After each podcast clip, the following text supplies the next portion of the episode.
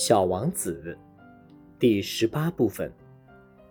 他常常说：“如果我叫一位将军变成一只海鸟，而这位将军不服从我的命令，那么这就不是将军的过错，而是我的过错。”小王子腼腆的试探道：“我可以坐下吗？”我命令你坐下。国王一边回答，一边庄重地把他那白底黑花皮袍大襟挪动了一下。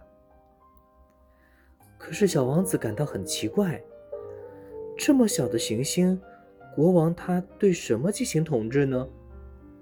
他对国王说：“嗯，陛下，请原谅我，我想问您。”国王急忙抢着说道。我命令你问我，陛下，你统治什么呢？国王非常简单明了的说：“我统治一切，一切。”国王轻轻的用手指着他的行星和其他的行星，以及所有的星星。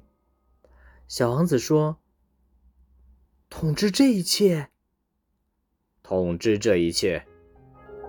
原来他不仅是一个绝对的君主，而且是整个宇宙的君主。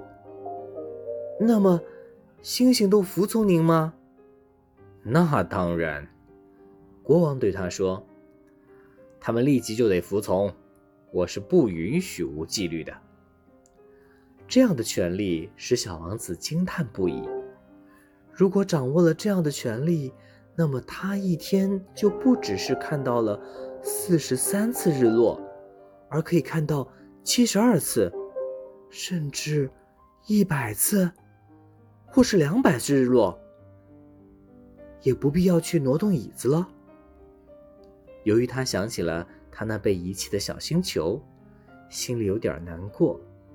他大胆地向国王提出一个请求：“我，嗯。”我想看日落，请求您命令太阳落山吧。